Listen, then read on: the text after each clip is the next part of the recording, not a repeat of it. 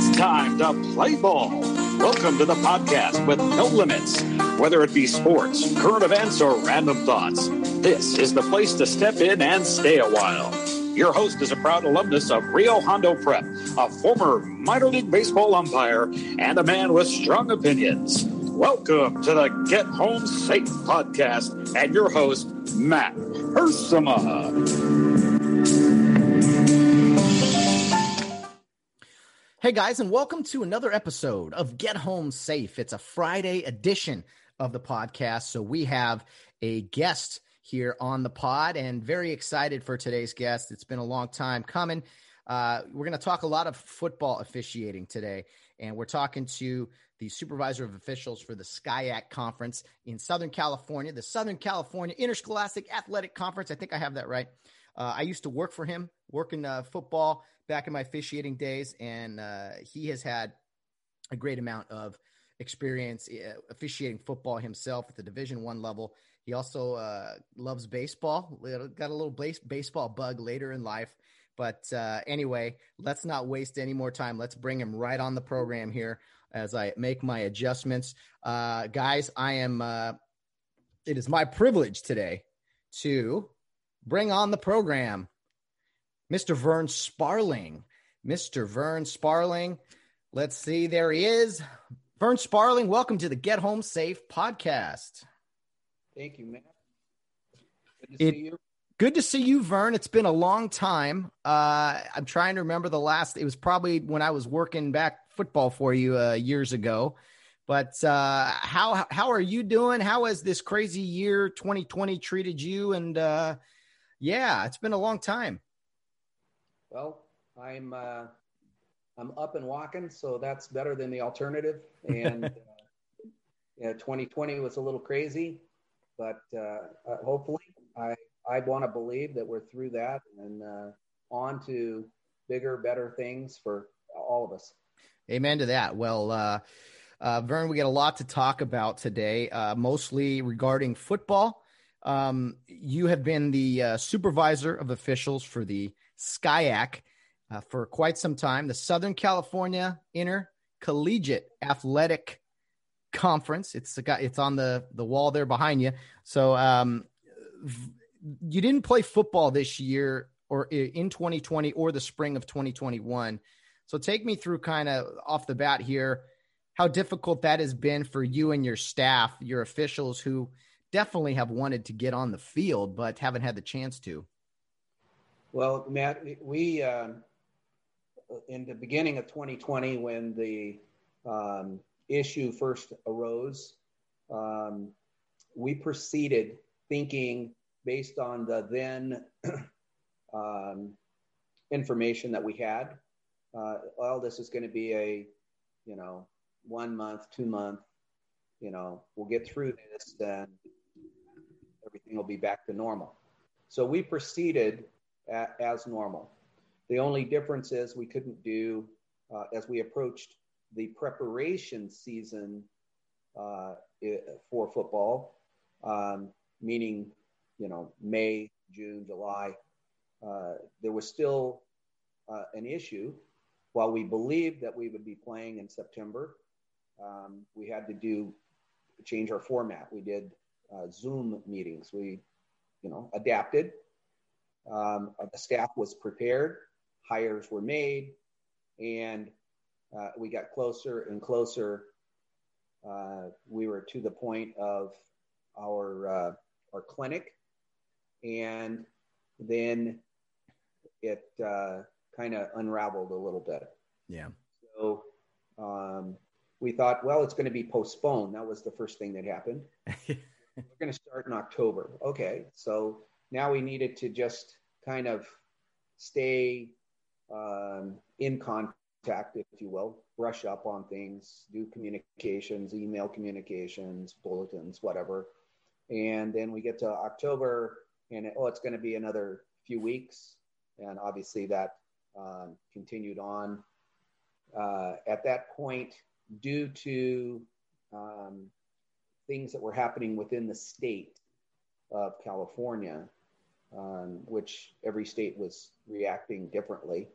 And um, they they uh, basically had to send the students home, and they had to convert classes to online. And the conference, as did many, uh, felt it was difficult to say we're going to have students at home. They can't be in class, but they can be on the athletic field or court. And so that got uh, basically stopped any further talk of, of uh, playing a sport. And they said, well, we're going to do this all in the spring. And so they made a whole elaborate plan. Obviously, uh, that didn't happen.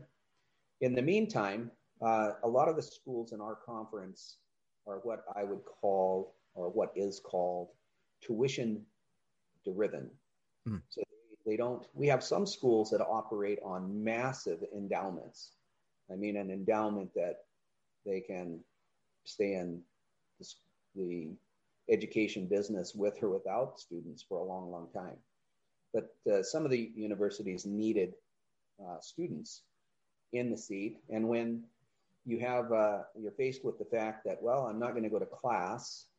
Um, some guys, people chose not to, students chose not to enroll to pay for the tuition of being in class when in fact they were going to do it online. And some of those people left, some went to get a, a job, some did, uh, you know, other things.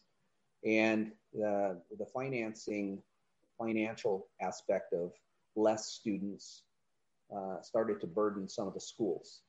And then early uh, this year, 2021, uh, one of our universities announced that they were going to drop the sport of football.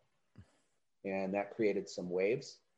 And as you know, um, here in Southern California, uh, they weren't the only ones. Uh, Azusa Pacific University, same thing, a Division two school dropped football. And across the country, there were there were many others that um, that occurred, and they were probably universities that were on the cusp of n- not having the, that particular sport anyway. So, um, even though the, the the level of Division three doesn't offer scholarships, there is financial aid that occurs, and you know, the, to the student for other things other than than playing the sport. And when a, a university doesn't offer the sport, and they can play it at someplace else, then now you start having a transfer issue and you have some, some other things. So when the spring rolled around, um, we weren't quite prepared. And then we had uh, issues where throughout the conference, the regulations weren't the same. So there was no parity because we have schools in Ventura County, Los Angeles County, Riverside County, and uh, Orange County. And each of those counties then had started enacting or relaxing regulations. And, and so now some teams could practice and some couldn't. So, in fact, we had one, uh, they were going to do a spring game. They, they conceded with you can have additional time of practice because there's no, you know, no season. And two teams scheduled to play a, uh, a, a, scrimmage, a game, if you will. And uh, they were in different counties, and to get to each other, they had to cross a, another county, and there was some issue with that county they had to cross. not letting people drive on buses, you know, from one location to another, and um, that created a problem. So um, they just finally threw up their hands and said, "Okay, gear up, and we're going to go in in uh, September, and that's basically where we're at at this point. So, well, uh, a lot to unpack there. I mean, you know, for those that don't know, the, the SCIAC, the, the conference Vern uh, is a supervisor of officials for. It's been around a long time. It, it's a bunch of uh, small private universities here in Southern California. There's eight of them, eight of them that, that used to play football. Uh, Caltech is another uh, uh, um, university in the conference that plays other sports other than football. But uh, when you took over Vern, it was uh, let's see here, Cal Lutheran, Occidental, Whittier, La Verne, Pomona Pitzer, Claremont College, Redlands, and Chapman. Is that correct? Yes. Okay, so those are the eight schools that were playing football. So that gives an idea of people here in Southern California as to where those schools uh, are located. And you know, you've been the assigner a long time now, and and I, w- I had I was privileged to to work for you. And uh, one thing I'll say that with Division three college football, it it is not quite the talent you see in in community college football. Uh, but I will say I was blown away, Vern, working for you with the level of commitment you expected from your officials because the SCIAC really your vision was to make it a kind of a breeding ground to get guys to higher levels. And i think the schools and the conferences really uh, you know bought into all that as well because they saw that the commitment level did go up when you took over. So what what can you tell me kind of about your vision uh, for your officials you worked in division one football at one time as an official which we'll get to but as far as the SCIAC you taking over your vision, the things you uh, required of people to do. Uh, just kind of give the audience uh, an idea of you taking over the SCIAC and what it all meant to you and what, what you wanted to do with it all. Well, the, we had a, the first thing that we did was um, determine a mission statement. And um, in the mission statement for the sport of football, officiating staff, it says um, that we are um, training Division One college football officials while providing the best Division Three football officiating in the nation. Mm. And that we have accomplished that on every level. Um, proof in the pudding is that you know, it has been now um, eight seasons. Um, in that eight seasons, we have uh, put 42 football officials directly from the SCIAC into Division One football. There is no Division Three conference in the nation that can match that. That was my question. What that was going to be my follow up to that. There's no one that comes close to that. Is there? I mean, 42 officials in eight years, straight from the SCIAC to Division One. Yes, that's that's correct. And what I asked um, when I when I took over, I assessed the uh, staff. The staff was about 75 or so uh, people, and um, I released all of those people, thanked them for the job that they had done, and uh, set about um, hiring uh, a staff of 35 and five crews, seven person per crew, and then uh, establishing a developmental program in which we would identify future, knowing that we're going to constantly have vacancies from promotion. And then I interviewed uh, each person that I had identified. Some, when I explained what the commitment level was going to be, uh, declined. Mm-hmm. I, I understood it. Their aspirations, their goals were not to be a Division One football official. Their aspiration were was to. I would. I like working on Saturdays and, you know, um, being a, a the best Division three football official I can be, and I respect that. And uh, some people just said, "Well, you know, I like uh, I like doing Saturdays because we get paid more than on Friday nights." You know, that's a great motivation. And there's a junior college football available, and they're always looking for you know good quality officials, and they paid, you know not quite as the same as we do, but um, and then I went to the conference and said, okay, here's the plan, um, but you're going to have to pay for this.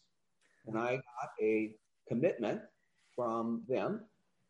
And now, uh, when I took over, we were the last place in pay in Division three football. and now we're not. We're not even in the bottom half, and that's a, a big deal. Um, in exchange, I have officials that have bought into the the uh, workload that they have to go through, and um, I, I treat this as if it were a Division One conference. We train as if it was a Division One conference. We account, hold the officials accountable as if it was a Division One conference. We do our training program is different than every other conference in the nation. Our accountability is different. We have uh, graders. They have to take multiple tests. They have to attend multiple seminars. They have to um, do uh, off week uh, stuff. Um, they're they show up for games the same as a Division One official does, and I promise them that uh, as I do all of the Division One supervisors in the United States that I have a pretty good relationship with, I promise them that when they hire an official out of the SCIAC, that when that official walks on, he will be prepared to work that game. The only thing that they'll have to do is adjust to the speed. They'll be used to a um, clinic. They'll be used to the clinic tests. They'll be used to being evaluated. They'll be used to having their film looked at. They'll be used to having grades. They'll be used to having their mechanics uh, evaluated. And they'll be used to attending uh, training seminars, having crew meetings, having to meet uh, early, uh, you know, before kickoff instead of an hour or 40 or 45 minutes, whatever high school does, or even an hour and a half that the junior colleges do. Our guys are meeting three hours. They they have game film, they have a training tape, they have all the tools that Division One officials do, and every single one of those 42 officials, which is more than 100% of the staff, mm. every single one, if you think of it that way, yeah. every I've not had a failure at Division One. Well, they got there. They got there for a reason. I mean, right? And, you know, absolutely, absolutely, and that's the real reason. That that's the the what I get out of this. It, I'm certainly not doing it for the money. Uh, the uh, that's the real reason. Every single hire, um, I feel I it's a part of me. It's part of my heart that, you know, while I, I hate to see them leave, I am extremely happy that uh, uh, where they're going, what they're going to accomplish. And I mean, um, I had one official that um, is currently worked um, in the uh, in the conference, and now is a uh, replay official in the NFL. So um, that's uh, it, to me that's part that part's exciting. Oh yeah. Oh, and, and I got to ask you, Vern, because I'm sure when you took over and your vision and everything, you you kind of touched on it, but but but weren't there people? There had to be people that, you know, were like, I mean, Vern, come on, this is it's Division three football. Let's just let guy go out and work. I mean, guys aren't going to be getting to the next level from here. I mean, let's just call it what it is. Let's just call this, you know, small college football where guys can work. I mean, there's no Division two in California or Southern California, to my knowledge. Uh, uh, it's just Division three. Let guys go out. Was there ever a thought that maybe you were biting off more than you could chew, or that maybe you should just kind of treat it as it had been treated before? Or were you just motivated the whole time to be like no this is my vision. I want the best i want guys that are hungry and striving to get to the next level the i did face criticism. Um, i faced uh, criticism on on uh, multiple fronts. And um, some from those people that felt like hey wait a minute. You know this is uh, this was my recreation. Um, I, I wasn't looking for somebody that wanted recreation. I was looking for someone that wanted an advocation and that was willing to put whatever effort was necessary to become the best that they could be. While I can never, ever guarantee anybody that they're going to get hired by any place, um, what I can do is guarantee them that they'll be prepared if they get that call. And I can teach them what to do, what not to do on and off the field, and not to make mistakes. The, the other point that I, I reached is that while the prior to my um, becoming the supervisor, I worked for five years under the tutelage of Jack O'Kane, who was the previous supervisor for 20 years. Now, his philosophy and mine didn't necessarily match. He was the boss. I did what he wanted. Um, and I made, you know, a lot of notes of, gee, I'd like to do it this way. I think it's better if we did this way. And a lot of things that did occur during that period, that five year period, were things that I approached him about from things like working in crews instead of just every week you're working with a group of different guys. And um, so one of the things that he did that I didn't think was appropriate was to he used a lot of division one officials in their off weeks. And um, the coaches didn't particularly care for that.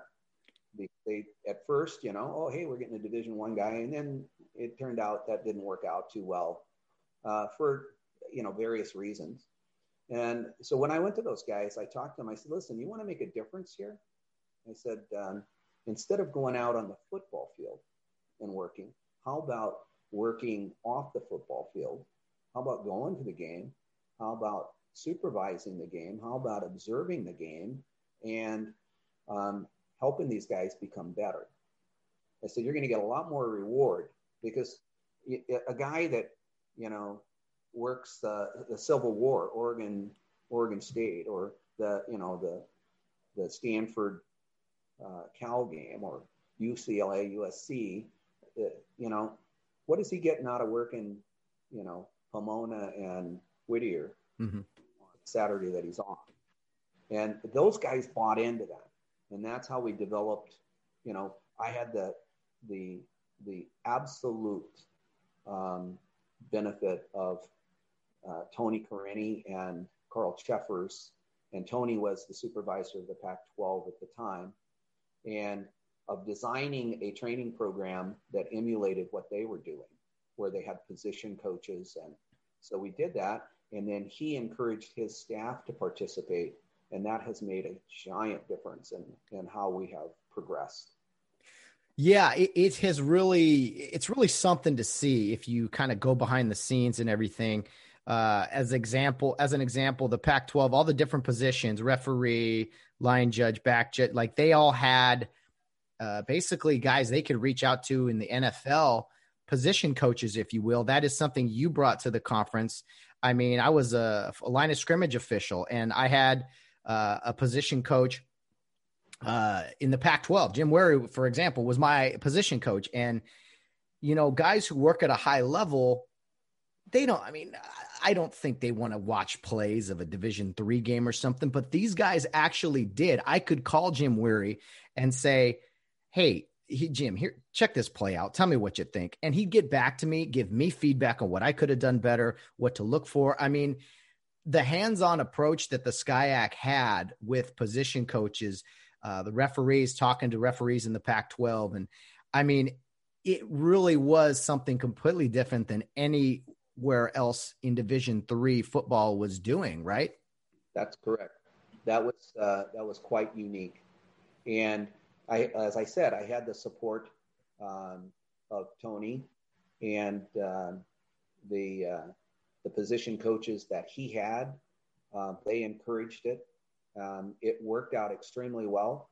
Fortunately for me, there's some of those guys um, I had actually worked on the field with um, early, early in my career at the uh, junior college level, and before they, you know, had moved on into uh, Division One and then on to the NFL.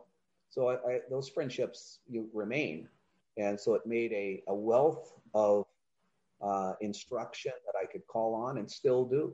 You know, um, there's no place in the country like Southern California where you have so many um, NFL officials that are willing to participate in a program like ours. And so when we have a, an in-person clinic, not only do we have this plethora of Division One officials that they're have personal interests because they have five guys that they're they're mentoring that work the same position that they do in Division One. But then I have, you know, these guys that'll come in, John Hussey and Carl Cheffers and Tony Corrente and Greg Wilson and Pat Turner. And, I mean, and uh, it just goes on and on. Um, that those guys are willing to give their time um, to uh, to teach our guys. Mm-hmm. There's no place anywhere that have that can match that kind of stuff because I, I know all those guys. I know all the supervisors in Division Three in the United States, and and some of them um, I have really good relationships with. They call and they go, "Hey, how did you accomplish this?" They're trying to implement their own programs. How did you do this? How did you approach this? And um, I'm I'm more than willing to share. It's it's not a copyrighted program. It's just one that takes a lot of work and a lot of help. You know, I couldn't have accomplished this and by anywhere near what we've got without um, you know the, the real interest and help by a lot of people. Yeah, and and it goes to show, you know, a few years ago, your your conference was selected to work the Division Three national championship game. Some incredible officials on that game. Some some some friends of mine, uh, colleagues.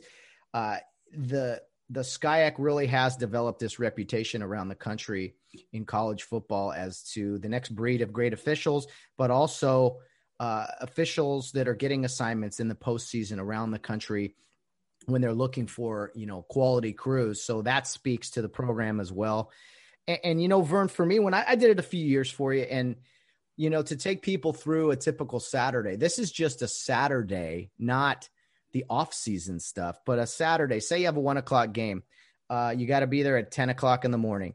The closest school to me was probably 15 minutes away, but the furthest one's about an hour and a half away. So, depending on when you got to be there, when you got to leave, uh, you get there at 10, you check in, you watch some videos.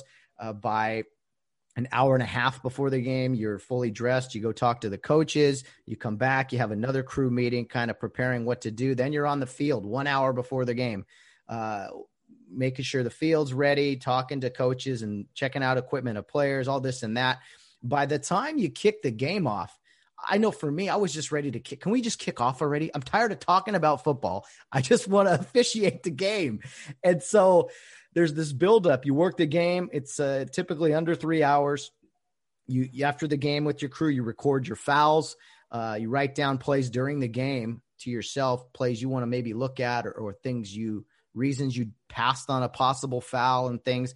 So you write down your fouls. The crew submits a report. You give those to the coaches. You're finally out of there after you shower up and everything, probably an hour maybe after the game. So then you drive home or maybe stop to get a bite to eat or a beverage. But I mean, that's a long day. It's a long day. And as you touched on earlier, it's not for everybody. And there were guys that did it a while and said, Hey, you know, I'm going to give my spot up to someone who really, really wants to do this but I did learn a lot in in my years of of doing uh, working football for the SCIAC.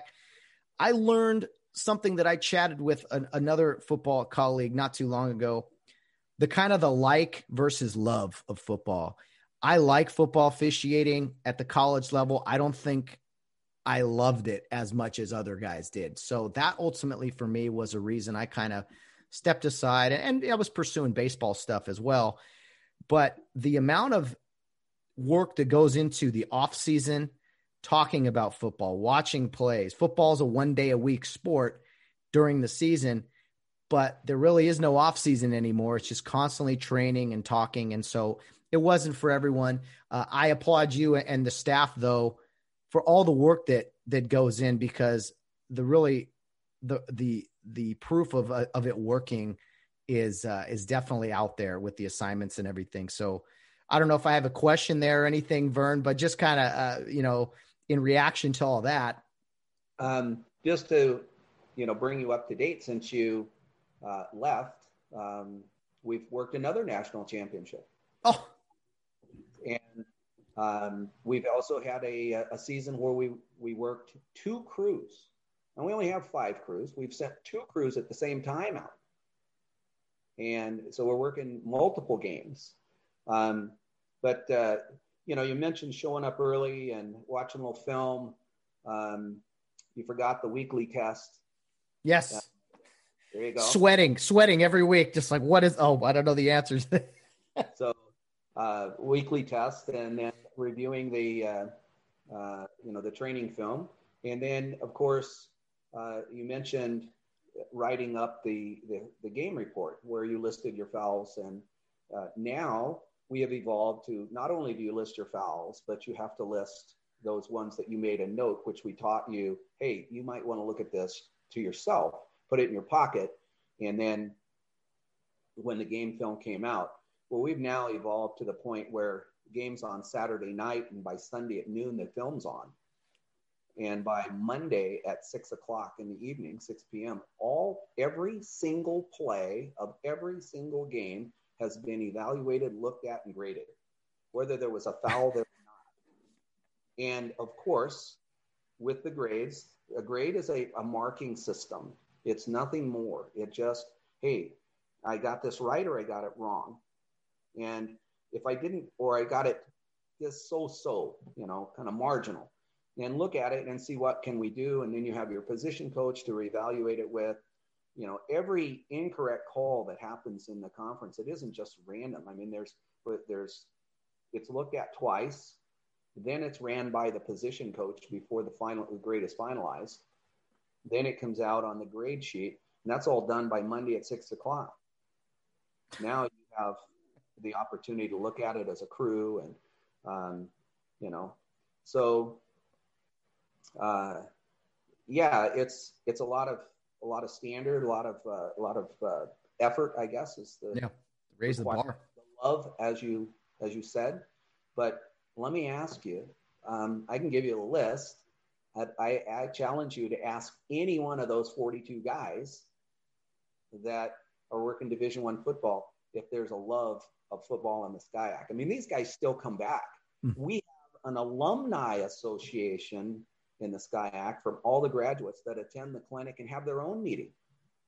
And when we were doing some stuff and, and we did a, for a while, we did a, a game exchange with uh, the RMAC, the Division two conference. And because I did the University of uh, San Diego, I could send the RMAC could provide a crew and I would send them to San Diego.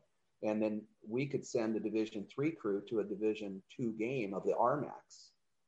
And um, that was a, a nice uh, bonus. And it was all based on grades. You know, the crew got graded for that bonus game. The playoffs are all done. And the other thing that is so important to me is that it's an open system.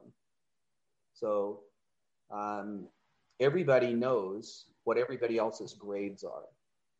So if I make a mistake, and you and I work the same position, you get the privilege of going and looking at my mistake, reading the report, reading what the evaluator said, what the grader said, and reading what the position coach had to say.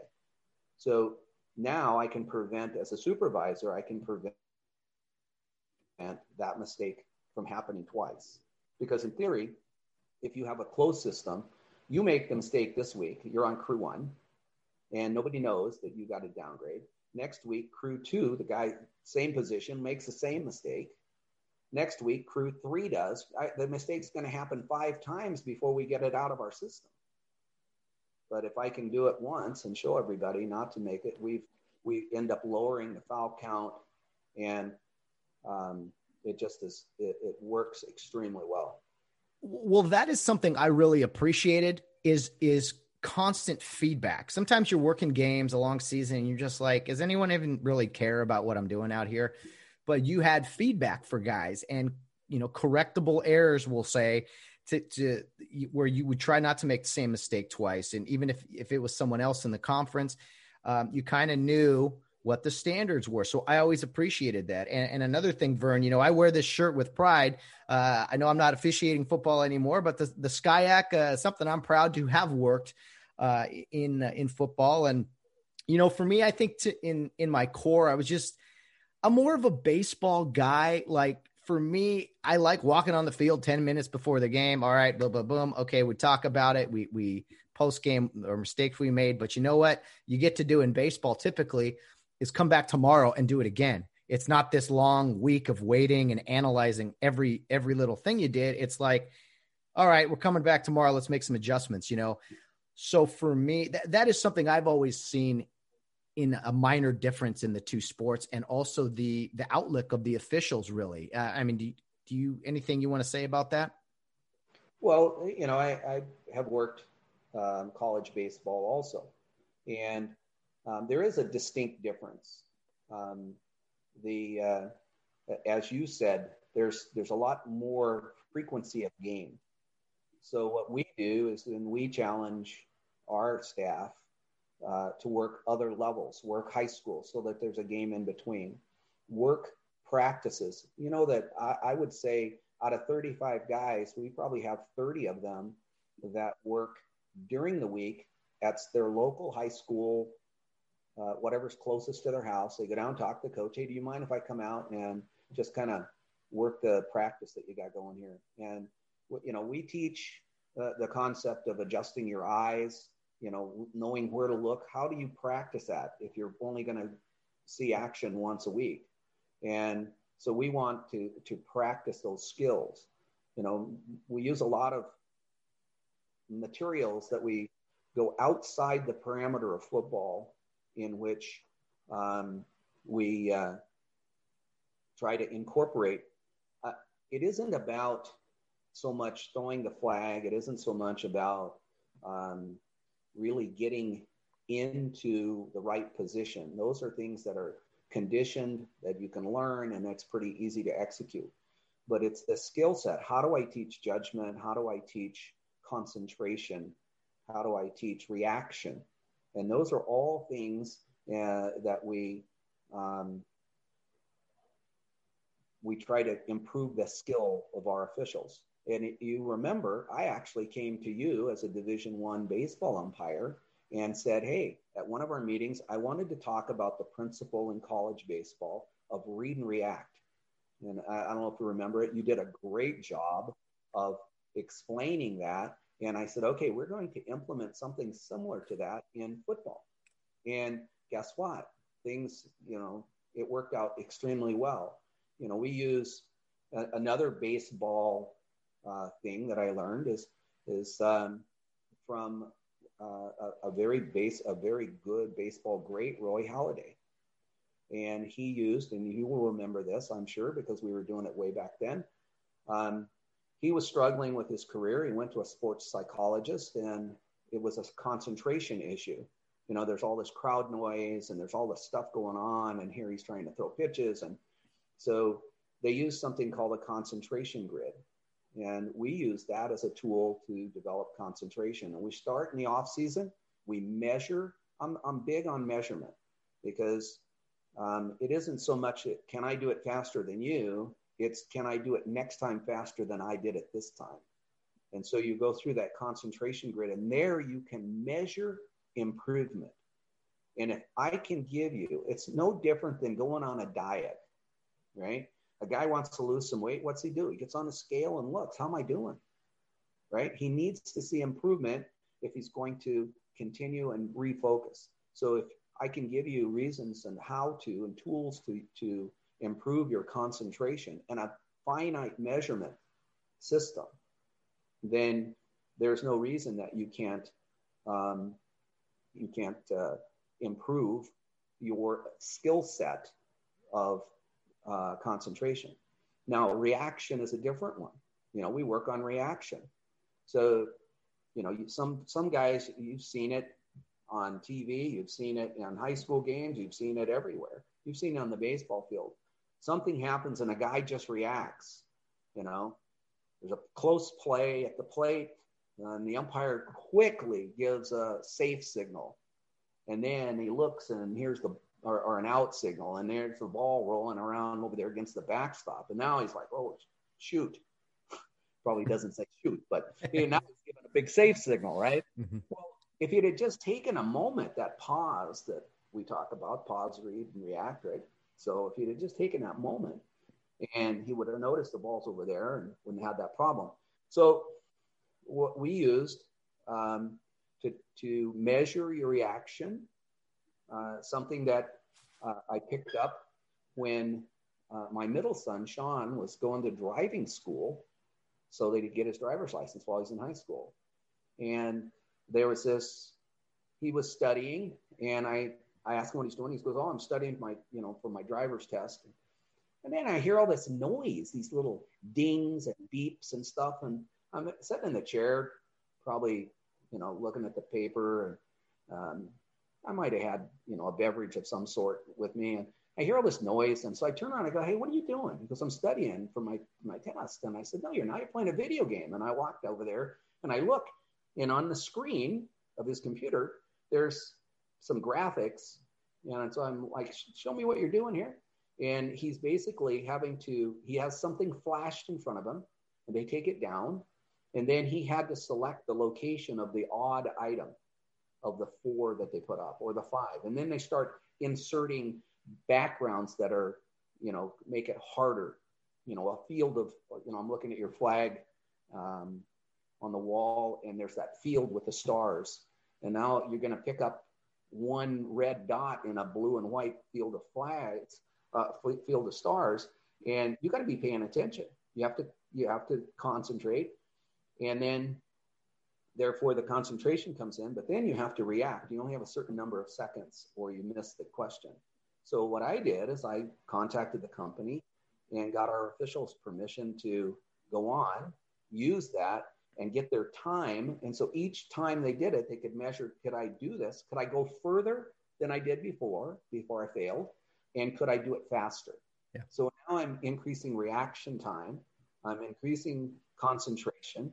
And those are things that, you know, most people don't get any instruction or get any um, enlightenment about what that does to your ability to, to officiate.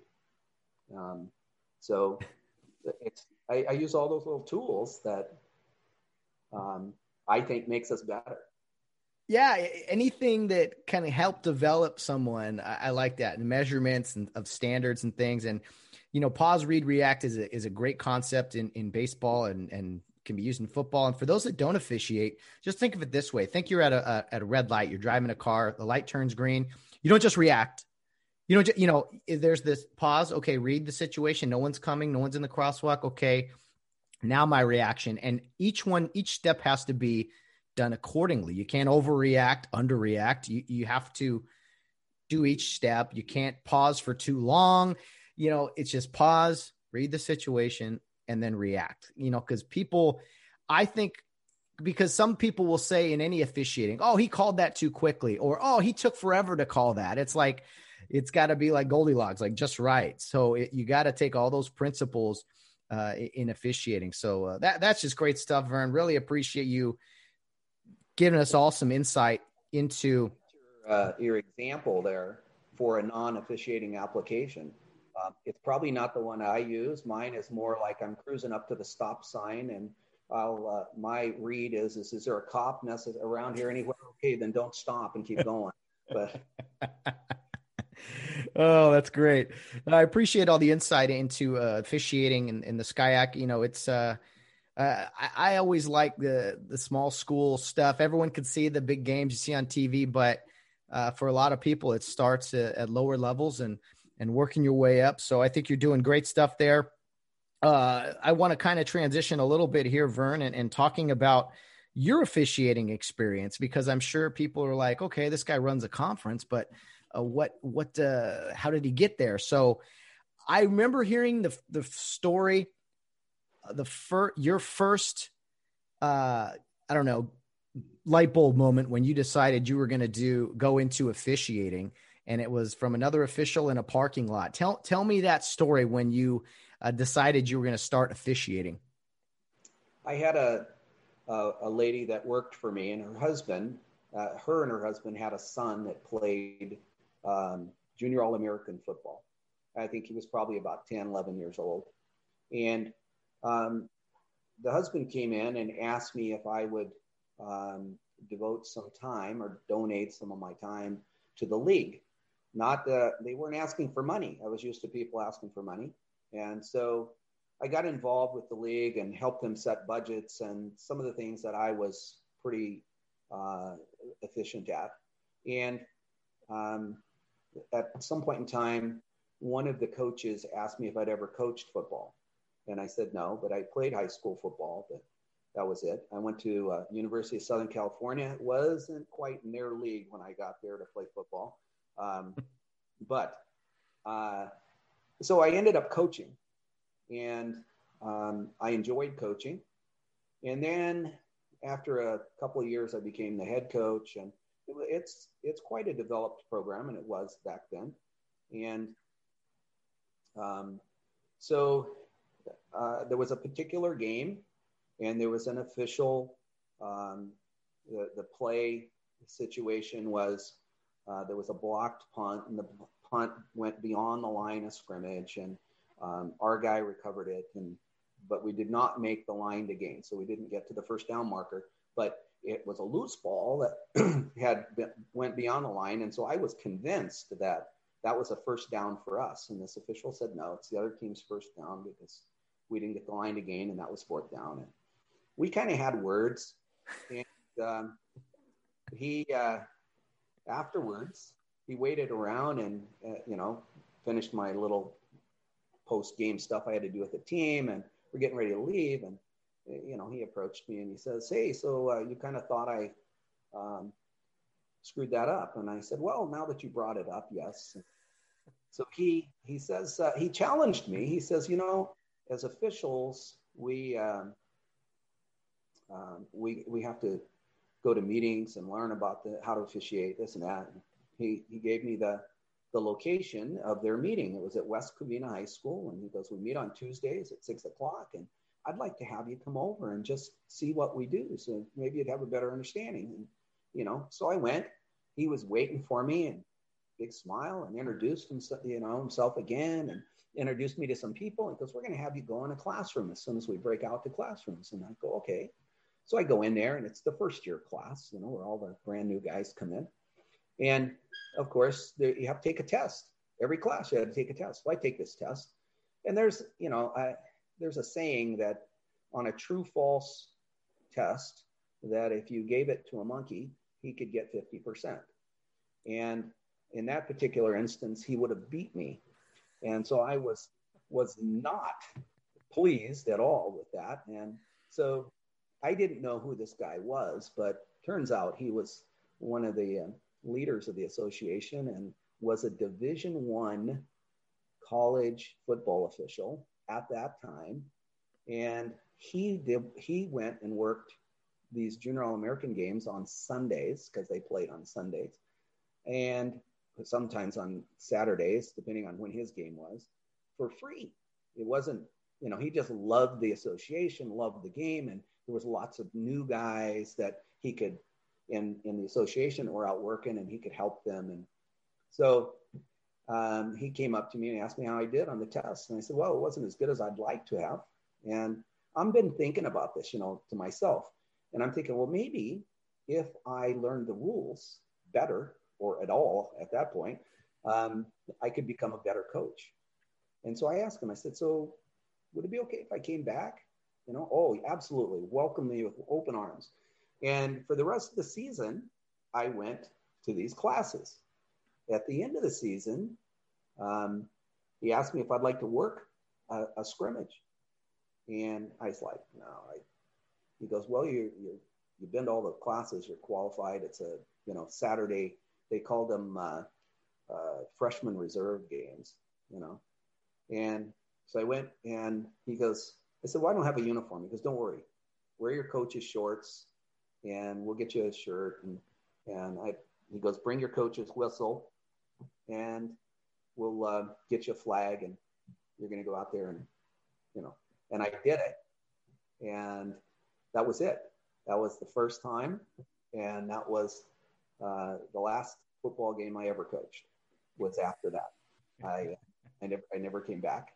And um, you fast, I didn't know who he was until now I'm the next year. Then in the, the summer, he invited me to come to his house. I lived in Whittier and he lived in Hacienda Heights, and he says, "Why don't you come over and you know study with us?" And we are studying the high school rules, and I met some other guys there, and um, he uh, um, that's how I got involved. And then I started working games, and over the years I progressed, and I had the absolute privilege of working um, his last Division One football game. Um, we worked on the same crew together, and um, I worked the, the, the last game. So he got me started, and I got to work. You know, over the course of time, I got to work many games with him at the high school level, at the junior college level, even at the Division One level, because he was in the Big West at the time, and uh, that was the first conference I ever worked in. And that year, um, I got to work a game with him, and so it was quite a, uh, you know, circle of life, I guess you would call it. Oh yeah, that's a, a great story, and and he was still around uh, as the instructional chairman for the Foothill Citrus unit for quite some time. Um, you know, so a guy that just loved to give, give to give to people, and um, that is something I've seen in football more than any other sport uh, of the three that I've done. Football guys there is this concept of giving back that is unlike the other. Some of them, some other sports try to do it, and, and baseball guys or what basketball, but it's just not the same. Football really is about bringing people with you and bringing people along, sometimes forcing them to that meeting, even. And uh, to your point, Vern, about the the testing, you know, I would say most people probably have that experience where I know football. I played football. I watch football on Sundays. I, I know the rules. I know them close enough. And you take that test and you're like, wait, wait, who's B? Who's A? Wait, what is this? Fourth and lost it down. What are you talking about? These, uh, you know, intentional grounding. Well, he's out of the pocket. Well, that's not a high school rule. You know, there, there's all stuff like that that is eye opening. And it, it's really cool to, to hear that a guy who never thought about it really that kind of sucked you in because I think that experience was probably like a lot of us. I didn't know what I was expecting my very first football meeting, but I fell in love from day one. And I remember you even came in the classroom that first year class. And one thing you said, because uh, you were assigning junior All American at the time, and you were telling the first year guys, what's that? I still am. You still are. Wow. There you go. Uh, still assigning. And you you said guys this is where you're going to get your work in. He, you said snaps get snaps. And and you know for you know as in you know every time you see a play regardless if it's uh, junior all american a freshman game or a division one game you got to get snaps get repetition. And so i'll never forget that. And i was just i just remember the welcoming attitude of everyone at foothill citrus the foothill citrus football officials association great people there and uh, you want to talk about success? People out of that unit have uh, have really done great things uh, at various levels. You know. You know, it's you mentioned the the test um, in the SCIAC. Uh, they have to take tests not just weekly, but just to get a schedule, they have to take um, three tests, and there's a combined score from the three. And I tell them on the final of the third uh, test, which is how you take at the clinic, passing of that test, the passing score is 100. And uh, my deal with them is, with the staff, as you know, is that if you get less than 100, let's say you get a 95, that's a pretty good score. Um, the only requirement is uh, that when you go out that week and you meet the coaches beforehand, hi, coach, I'm Vern Sparling. I'm going to be your head linesman today, and I want you to know I'm going to get 95% of my calls correct. that coach is not going to be impressed with that. So, um, you know, and everybody kind of chuckles, but they get the point. And um, we do real well, you know, with our rules tests. And uh, I'm pretty proud of that. But well, when I look at officials, especially at the college level, um, here's what I here's my perception. I, I put guys into three different three categories, and there might be more, but this is just what I saw. There's there's a group of guys that are just outstanding with the rules. They know the rule book uh, front to back. They can quote you every detail of it, and they they get hundreds on the test, and they're just they're really good at the rules. Everyone's good to a point, but these guys are above and beyond, extra credit type of guys. Then there's like these really athletic guys, guys that either played or just incredible shape and go out on a field and you know, okay, this guy, this guy means business. He takes pride in, in his in his body and just a stud. And then there's this third group of guys that really doesn't fit fit in either of those categories that but deep down you know they just know how to run a game they know how to make decisions how to work with people and they just they know how to get where they got to be when they got to and, and they'll figure it out i guess is kind of the best way uh, to, to sum it up and, and i won't uh, let the audience guess which which guy I was. Uh, but that is just something I see now. Ideally, Vern, your vision is you want all three of those guys to be one guy. You want guys that are in great shape, guys that are excellent in the rules, and the guys that can make tough decisions on the field and work with people. Right? Yes, you do. And um, I compare that. Your your example is absolutely correct. Um, I compare that to a stool. You know, if you have one leg shorter than the other on the stool, you don't stay up on it very long. And, uh, you know, I, I, happen to have a, uh, a partiality to ex players. I think that the ex player, not only do I get the physical fitness that they bring to the game, uh, but they have a, a, a, feel for the game. They understand, they have a, they can anticipate better. So now I only cha- my only challenge is, is to get them to that um, that rules knowledge, and that's the easiest one to teach. You know, it's it's difficult to teach a feel for the game. It's difficult to teach a um, understanding of what's going to happen next and how's this player. You know, an ex player. If you have a defensive player, for instance, and uh, that defensive player knows what's happening on that play. He knows the the moves that the offensive guy is going to make, the, the receiver, let's say, and he knows what the techniques that the defender is going to use to try to inhibit him or slow him down or to um, prevent him from making a catch, and which of those, you know, uh, and especially if they played at a high level. So I have, you know, over the course of my eight seasons, of which one we didn't play. Um, so you know, you think about those numbers I mentioned, that's really only seven graduating classes. So, um, but uh, those, uh, of those classes, that, that, eight seasons, I have had several uh, Division One college uh, football players mm. that have uh, been on the staff, and and they don't they don't last very long. They're off and running to the next level. Yeah, and and that's a great point. I mean, I I do think as far as umpiring goes, most guys who umpire baseball played played baseball at some point, even if it was just in high school. Uh, football, you don't see it as much because I think less people play football. But yeah, the guys that do play at uh, college level uh, it, it, and even beyond that, I really do. I think they, they they fit right in. I think, and they understand that they have to look at the game differently than they were when they were playing now that they're an official. So that that whole concept is really cool. And yeah, we, we do need more ex players uh, in officiating as soon as they're done playing, uh, you know, at a young age and guys that can just develop and be around a long time. So I, I really wish more players in all sports jumped into officiating almost immediately. Well, you know, that's, uh, you're absolutely correct. They have an, an you know an understanding and a feel for the game.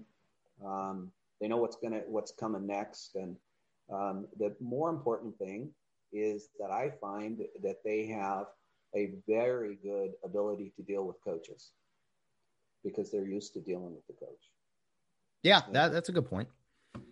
So, and, and they they kind of know the language. You know, the officials talk in, in what I call refereeese you know, they, they speak in officiating terms.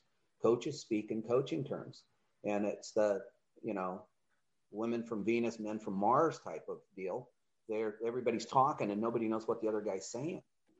And uh, you, you got to translate you got to you got to translate the two languages and that's a good point you need to be able to as an official you need to be able to speak as an official and also a non-official in your explanations of things um, because no one wants let's be honest re- reading to some people is boring. Reading a sentence is boring. Listening to a, a sentence read out loud is boring. Like g- give me the details. What do i need to know here? That's a really good point.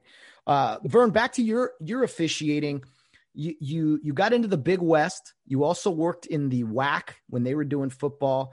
Uh, you you worked for conference usa towards the end of your on-field career uh, but tell me about your college experience and and what that was like working uh, Division One college football f- for a great amount of years. Well, it um, when you get the first assignment, the first year, it's just um, you know the most exciting thing that you can imagine. Um, it's a new frontier. It's a new you know um, challenge and you go out and uh, I'll never forget before the my first game that that late August, I was uh, had a conversation with the supervisor and uh, of the Big West, and he told me he goes, "I'm going to give you one piece of advice," and I'm just like, "Oh, here we go." You know, I'm going to get the, the I'm I'm going to get the biggest uh, secret of all time, and um, I'm, I'm on impatiently waiting. Okay, okay, what is it? And he tells me, he goes, only worry about you. And I'm like, oh, okay. You know, I was kind of disappointed. And then I get to the first game. And, um, you know, when you're at that level, you're usually, uh, for instance, in the SCIAC, our officials are leaders in the high school units our, our officials are leaders in the junior college units. They're doing instruction a lot of times in, in uh, the various meetings and, and groups that they go to. And so that it kind of means that they're kind of um, more advanced, I'll just call it that, than, than the average, right? But at least they better be if they're working in, in the SCIAC. But um, you have a tendency and I, I noticed this in baseball. I noticed this in, in football. Um, if somebody's new and you're working with them at a, at a game, regardless of the level, and they make a mistake, you or to keep, keep them from making a mistake, the veteran guy has a tendency to over officiate. He is trying to make sure that that guy doesn't make a mistake and cause a big ruckus at the game and whatever. And so they, he starts pretty soon. He starts taking care of that guy's position as well as his own. And you can't you can't really do that well because now you've given up something trying to help that guy. And so you're not going to look as good as you could. But what he meant by that is when I got there, I found out that, geez, all these guys were really, really good. And I didn't need to worry about what they were doing. Uh, in fact, I needed to worry a lot more about what I was doing because I, am now the little fish in the big pond. And um, so it was a big, a big transition. And then the second year and the third year, you, um, you know, you just kind of become more and more comfortable. And, and then pretty soon uh, we use the term cruise control. You walked out, your opening kickoff, and it's just a, it didn't matter if it's a bowl game, it didn't matter if it's a playoff or a playoff game or a, um, you know, a conference championship game. It's just another football game. They're going to kick the ball, they're going to throw the ball, they're going to run the ball, and you know, it's it's still the same. And uh, so when the when the Big West folded, um, or they dropped football, they they went the way of the schools got together and said, "Hey, we, we don't want to pay for travel. We're not. We're going to be a non-football conference, um, kind of like what the Big East did um, a few years ago. Um, then uh, I got hired in the in the Western Athletic Conference in the WAC, and that was a great experience for ten years or eleven years I was in there. At one point in time, for two years, we did uh, shared games. So you worked. The crews were mixed from three conferences: the Mountain West, then the WAC, and Conference USA. And then, so on our crew, um, we had guys from all three conferences. mixed together. So you had to learn to work with those other people. That was a real beneficial uh, thing, I thought. And you went to places that you had never been before, and they were going to your schools, which they'd never been before, and uh, so that worked really well. And then um, when the WAC uh, stopped playing football, and uh, I went to the Sun Belt Conference and worked, and then uh, realized that at that point, after all those years, that the it wasn't as exciting to get on that airplane every every week as it was in the very first few years. You know. Definitely. What uh, what were some of the favorite memories you had officiating college football? Maybe certain venues, maybe crazy games, uh, weird plays, anything like that that kind of stick out to you from uh, your officiating days in college? I got to work all three of the service academies. Oh, that's awesome. And I will forever remember the pregame portion where the cadets walk by, they salute you as you're standing outside the locker room. When the when the Air Force Academy has their flyover, this isn't just some average Joe flyover. They bring in the, you know the fighter jet and and it's on the deck. I, you're, you're kind of ducking because you're thinking it's going to hit the hit the stadium. And when they get right over the top of you, they turn it perfectly vertical and almost stall it, and they hit the afterburners, and then you smell the diesel fuel, and, and that's a memory you just can't, you know, give up. And um, so th- those were were great games, and um, it was the venue. It wasn't necessarily the game itself. Um, I got to work some great football players that were very, you know, ultimately in their career became great NFL players, and uh, those were always exciting. But the thing that was probably uh, the most was the friends that I made, the crews that I was on. Um, they were just family, you know. Um, I went to their weddings. I went to you know, we would spend time together and on vacations and in the off season, and um, just because you you liked being around those people, and um, you know, I was fortunate. I get to work on some some great crews. Um, my time in the WAC, I went to uh, Hawaii twice a year, and uh, for I think we, we went ten straight years for 10 years, I spent Thanksgiving in Hawaii. It was, it was a great experience. And That's outstanding. So, so okay, I'm gonna ask. I gotta ask this, and, and, you could take. I'll let you. I'll give you either option here, uh, because I know some things you don't always want to uh, necessarily share. As far as coaches, uh, who were some really great guys at the Division One level that stand out that you remember working for, or who were some guys that were kind of a handful would kind of get after you a little bit? You don't have to go into specifics if, if you don't want, but who were either great guys to work for or guys that uh, you were working hard for three and a half hours, or you always work hard, but you know they were on they were on your back a little bit. Um, I, I believe, and I, I try to teach our officials that it's up to you how what kind of relationship you're going to have with a coach. Now, some guys will make it harder for you to have a relationship with them because they look at you as an adversary, you know, a necessary evil. I always try to explain to them we're a resource to help you become a better coach. We're here to give you information to let you make a decision. We're not the decision makers, you are. It, it's your game. But we're here to help you with certain things. Um, when replay came in, because when I first started, we didn't have instant replay. When replay came in, I would always want to tell the coach on the sideline. I always wanted to be the communicator, whether I was the deep official or the line of scrimmage official. And I wanted to explain, you know, what the options were. I always told the coach, you know, hey, as we're approaching certain times within a game, the rules change.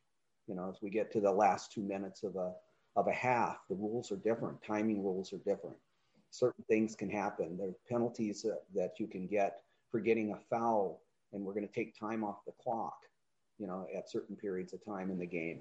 And so you want to keep giving them information. And if you become something that they need, they don't get on you anymore. It's a business deal here. It's like the CEO calling in the vice president and going, "Hey, uh, what's happening over here in this area that you're in charge of?" Right? And when they when that happens, you're not going to um, have uh, really any trouble with that coach whatsoever. And I was very, very lucky to have that. Um, as far as the coaches, you know, relationship, um, I always measured my admiration was how he treated his players. What was his interaction like? Um, a guy that I thought was a really, really tremendous coach uh, was Chris Petersen at Boise. Um, and, um, you know, Pat Hill at Fresno State. Those guys were just, they were great. Bronco Mendenhall at, at uh, BYU. Those were great guys, you know. And I, I worked some games where, um, you know, and, and other conferences, and they had, you know, they weren't necessarily all that great. Um, the coach would not treat their players well. I, I've observed a coach spit in a player's face. Hmm and I, I just I, I, didn't know what to do. Uh, you know, I can't throw a flag. I can't penalize them. It's not related to the game, but you know, um, that was just uh, really discouraging. What it did do is it helped me with my oldest son when he was being offered scholarships and being recruited to play football. Um, I could give him some, you know, information this would be a great coach for you to play for, knowing you know what kind of player he was and how he reacted. And this coach over here, you know, there was a couple of coaches. I said, you know, if you go to that university and play for that guy, I'm disowning you. But uh, uh, you know, but in the in the broad picture, as far as my personal relationship with those guys, um, I, I, really didn't have that much of a problem. Um, because I treated them with respect. I made myself of value to them. If they had a complaint, I listened. I was never afraid to admit I might have made a mistake. I learned that, you know, from someone that is very near and dear to my heart, Bill Athan.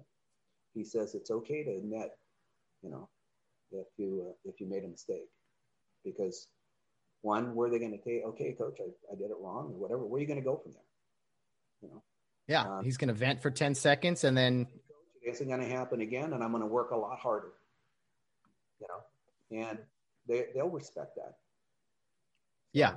And you can't do that every series, but you know, you know, you know, every game, yeah. Yeah, I had you last week. You made the same damn mistake. You said you would do it again. Well, that was last game, coach. Yeah. oh, fresh start. Well, uh, great stuff. Uh, I love the Service Academy story. Yeah, with with coaches, it seems like how you treat other people is kind of a reflection of of you, which we can all learn from uh, in all walks of life. We need more of that going around. Uh, you, you, you, talked about your sons. Um, we were talking off the air. You know, one one son is a played college football. Now is officiating college football in uh, in Michael. Uh, Sean played baseball at UC Irvine. I actually umpired a game. He he pitched one time against uh, Notre Dame, a lights out pitcher, and um, uh, your other uh, and Sean is now a minor league baseball umpire, and your youngest son Matthew, great name, was uh, quite an athlete himself. But you you said he he's uh you know he doesn't want to go the the sports route. He's thinking of becoming a, a pilot, an airline pilot. So uh, I mean, you got a wide range of uh, success there with your three kids, Vern. Well, you know it's uh it's funny is you worked um, sports for all uh, well, for Michael and Sean, not for Matthew, because he was he's a little bit there's a little bit of an oops gap there. And, uh, he, uh, but you worked Michael's football games in high school and playoffs. Uh, you know, he has four state championships or CIF championship rings, and then uh, you officiated Sean's football games. Both uh, obviously went to La Habra High School in the playoffs because you got you were from Foothill Citrus, and so it's not the same area, but you they took Foothill Citrus game, uh, officials to work those big games at school like La Habra in the playoffs. And then you work uh, baseball games with uh, with Sean when uh, when he was playing. Um, but uh, it's it's kind of interesting because when Sean was at UC Irvine, they got to go to Omaha. They went to the World Series, and uh, so uh, Thanksgiving is always interesting because Michael shows up, and if somehow he must have just found those high school championship rings because he'll come out, you know, sitting at the table going like this, and then Sean gets up and goes in his room, comes out and gets that big old trophy that they give all the participants at, at the uh, World Series, and, and I'm just looking at the table and go ahead and get another glass of wine, just let it go, you know. and, uh, so no, I'm I'm really proud of them. Sports has been a a very important uh, piece of my life and my my children's life, and uh, uh, it's taught valuable valuable lessons, life lessons. They're both, you know, successful. The boys that are still in officiating, and it's because they've they've learned those principles. And Matthew is a, just an uh, outstanding student. He's going to soon be an instruct a flight instructor at the university and uh, you know, but he's very disciplined. He's very uh, uh, not a procrastinator. All the things you would want from a, an official or a player, you know. So sports sports is a is a big deal at my household. Oh yeah, it, it, we need sports. Uh, it teaches so many lessons. It teaches dis, you know how to deal with disappointment, how to adversity. There's just so many lessons we could go through a you know an entire show regarding that. But uh, real quick, Vern, about Omaha, what was that experience? I mean, you're a, a lifelong uh, football guy, and you've officiated baseball. We talked about too, but to go to the College World Series, I've I had the opportunity to go as a as a fan and watch uh, after I graduated college, and I was blown away. I think it's the coolest sporting event what was that experience like for you and watching your son's team, especially uh, UC Irvine at the College World Series? Did you feel that the, the just the greatness that it is? So, Matt, in my football career, I had the privilege of being selected to work four bowl games, big bowl games, and that was always electric. It was always exciting, and you know, you're you're there for days before, and you see what's going on, and the families there, and when I went to Omaha, uh, and I took me the youngest, um, it was more exciting, more electric, more fun than any of those other big games in the, in the regular season. You know, working at Nebraska with 110,000 people screaming and or, a big bowl game or anything else. That it was something that was just unbelievable. And um, for anybody that has any knowledge, not a big fan, just knowledge and, you know, can watch a baseball game and, you know, it's okay. And as long as you don't hate the sport, it, it, they, that needs to be a bucket list item. Mm. It needs to be because there's nothing like it ever. Yeah. College World Series is, is just man, I I, I got to go back sometime. And yeah, for those who have not, got to check it out. Uh, Vern, as we kind of wrap it up here, there's something I want to uh, bring up that you know, at least when I was officiating, I doubt it's changed, but you always ended our clinic and our meeting the same way uh, with three words that I think were simple to the point, and I've carried it with me uh, you know, through throughout life and everything. But um, you always had a slideshow or something, and and then you you'd put at the end, uh, faith, family, football, and your big point with all that was always make sure they're in the right order. And that always hit me hard. And I was like, man, I'm ready to go. I'm ready to go at life. So where did you get that? And, and is it still something you guys, uh, you, you promote with your conference? Absolutely something that we, to this day, every meeting, every um, every training session, every clinic, every scrimmage, every time that I'm with those guys, I always want to remind them because if it gets out of order, it does it does more than just affect the you know that one item that's out of order. It affects your entire life. You can't be be a good sports official if you don't have your family first in front of that. And you're not going to be a good leader of your family if you don't have uh, god in front of that you know? So um, it is a that doesn't mean that your football isn't important or baseball or anything else, you know, but it needs to go. Um, if you don't have it in that order, it's going to be an unhappy life. Well, amen to that, Vern. Uh, couldn't have said it better myself. And uh, yeah, that's just a look inside to the SCIAC football officials, uh, the, the leader that you are, and uh, yeah, just just your football kind of journey. It's been great talking to you, catching up. It's been far too long. And, uh, you know, I think the last time I saw you, you were probably in the stands when I was umpiring uh, Sean's game or something or other. But it's been too long, and I really appreciate you coming on here and chatting with me today. I really appreciate it. Uh, I have enjoyed uh, catching up with you, and uh, I, I uh, look forward to seeing you maybe one of these days if if you can get off work and uh, come to a football game, maybe we could uh, watch together. And uh, I'm I'm more than willing to look, look at your perspective and let you do some evaluating. so because um, you know what's expected of those guys, so that hasn't changed. I appreciate that more than you know. Uh, I'm honored to to hear that uh, that take there. So thanks thanks again, Vern. Uh, this will be out probably next Friday. I'll keep you updated on everything. Uh, but again, this was a, a great, great conversation. And uh, yes, look forward to seeing you. All right. Thanks, Matt. Talk to you later, Vern. See you soon. Bye. Well, guys, what a episode that was. I really enjoyed talking with Vern Sparling. Just a blast, and uh, I'm I'm ready for some football. Man, I know it's only what late May or June even here, but um, man, a lot of fun. Vern Sparling, great guy. Thanks again.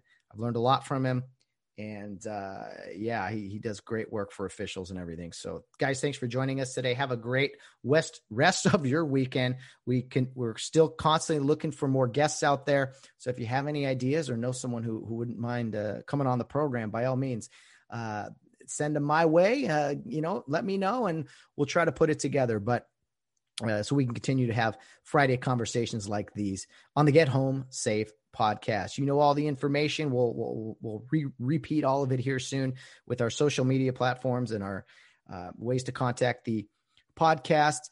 Um, but yeah, we if you, if you want to leave a voice message, that's always great uh, an option. So look in the episode notes there, and uh, we hope to hear from you guys soon out there with your topics, guest suggestions, content suggestions, whatever the case may be, guys.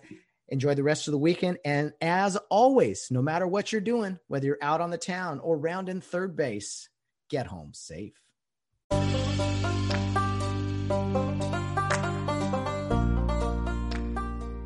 Thank you for listening to this episode of the Get Home Safe podcast. We greatly appreciate the support.